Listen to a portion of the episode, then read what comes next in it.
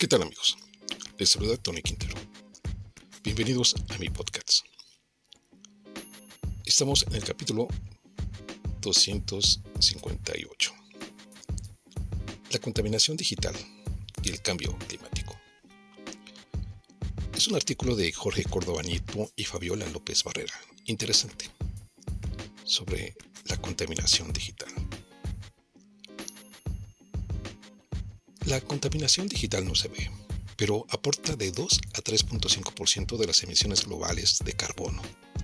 ¿Qué podemos hacer para reducir estas emisiones? Cuando se habla de los factores globales que causan el cambio climático, generalmente nos vienen a la mente las emisiones de carbono que producen las fábricas, industrias petroleras y mineras. Los autos, los aviones, la generación de desechos, cambio de uso de suelo, etc. Pero no pensamos en las emisiones que produce el uso de Internet porque es algo que no vemos. Pero, ¿en dónde se encuentra almacenada toda la información disponible en Internet y cuál es su costo ambiental? Para que cada uno de nosotros pueda en cualquier momento realizar una búsqueda, ver una película, enviar un correo o un meme, publicar una historia, ver publicaciones de otros, almacenar datos en la nube, etc., Existen grandes centros de datos que se mantienen encendidos las 24 horas del día, los 365 días del año. Se estima que el 40% de la energía que consumen se destina precisamente al enfriamiento de los servidores, al enfriamiento de los servidores. Algunos centros de almacenamiento se han ido instalando en regiones de baja temperatura, como Escocia o incluso en otros lugares, bajo el agua, para disminuir el uso de sistemas de refrigeración. A medida que aumenta la dependencia de la tecnología, también lo hace la cantidad de energía utilizada para mantener servidores y dispositivos. Según algunos estudios, la industria tecnológica es responsable de aproximadamente entre el 2 y el 3.5% de las emisiones de gases de efecto invernadero a nivel mundial y se estima que esta oleada de datos podría consumir una quinta parte de la electricidad mundial y llegar hasta más del 5% de las emisiones de carbono en 2025. La cantidad de energía que se requiere para mantener almacenada la información es baja, en comparación con la que se requiere para su transmisión. El streaming de video es una de las actividades que más energía consumen en Internet, pues representa aproximadamente el 1% del consumo global de energía. Pero un video por Internet produce entre 1 y 2.7 kilogramos de CO2. Dependiendo de la duración, la calidad de imagen y la tecnología que se usa para producir la energía. Cada vez que realizamos una búsqueda en línea, nuestros, dispositivos, nuestros dispositivos envían datos a través de la red, la que consume energía. Si bien una sola búsqueda no tiene un gran impacto el número de búsquedas realizadas en todo el mundo, cada día puede sumar una cantidad significativa de energía. Cada búsqueda en Internet libera al ambiente alrededor de 0.2 gramos de CO2. Si Internet fuera un país, sería el sexto más contaminante del mundo. Si usted revisa su bandeja de entrada, podrá darse cuenta de la cantidad de correos que no necesita y que se han ido acumulando con el paso de los años. Se estima que casi el 90%, el 90 de los correos son spam y boletines que nunca abriremos.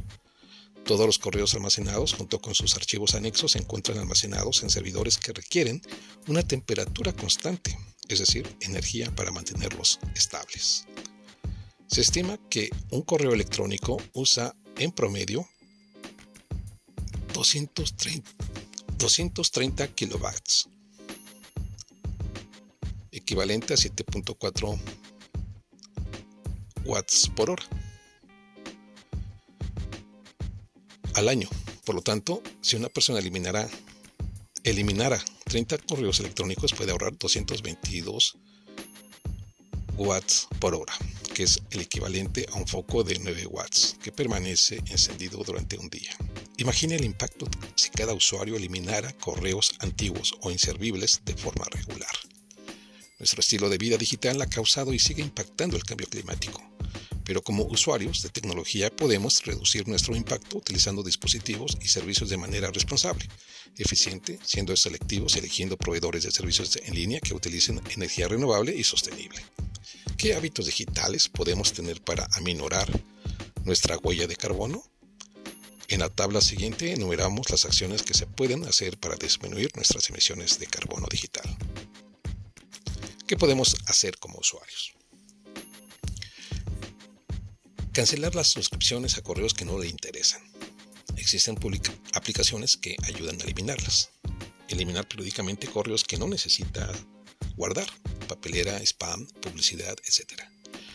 Comprimir o, disminuya, o, disminuir el tamaño de los archivos adjuntos que envíe por correo, pues hay aplicaciones gratuitas para ello. No usar responder a todos, a un correo o reenvíe los adjuntos si no es necesario. Así disminuirá el almacenamiento en las bandejas de entrada de otras personas. Conozca el impacto que produce cada mensaje. Un emoji contamina menos que un mensaje de texto, que a su vez contamina menos que un GIF. Pero el envío de un video produce una mayor huella de carbono digital.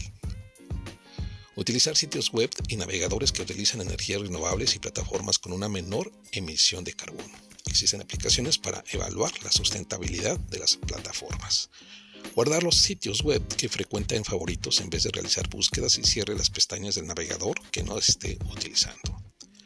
Eliminar elementos almacenados en la nube y en sus dispositivos.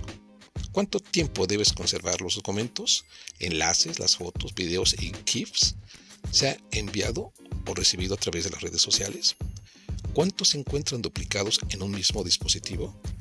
Desactivar la descarga automática la descarga automática de videos e imágenes en, el teléfono, así como las actualizaciones automáticas de aplicaciones y copias de, port, y copias de seguridad en la nube.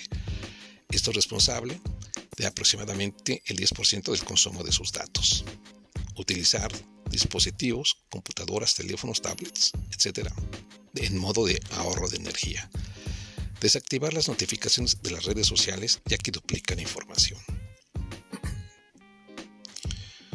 Siempre que le sea posible, descargue las canciones que escuche con frecuencia.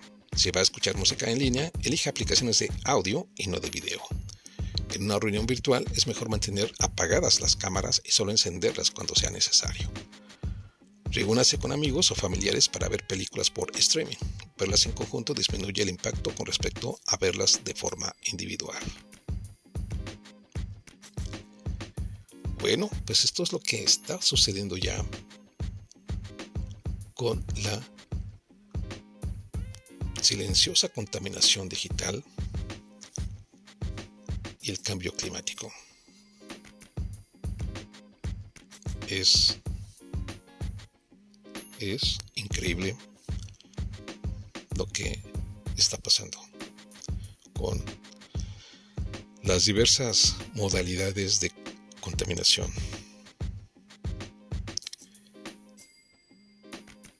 Y en este artículo eh, se ilustra una fotografía donde, donde el personal de la empresa Microsoft retira un centro de datos submarino de las islas del norte que permaneció durante dos años bajo el agua con el, objetivo de evitar el uso, de, el uso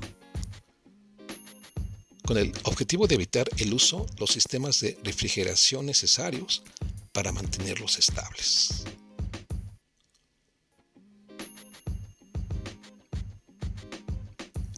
Increíble. Simplemente increíble. Pues amigos, nos escuchamos en nuestra próxima edición. Hasta pronto.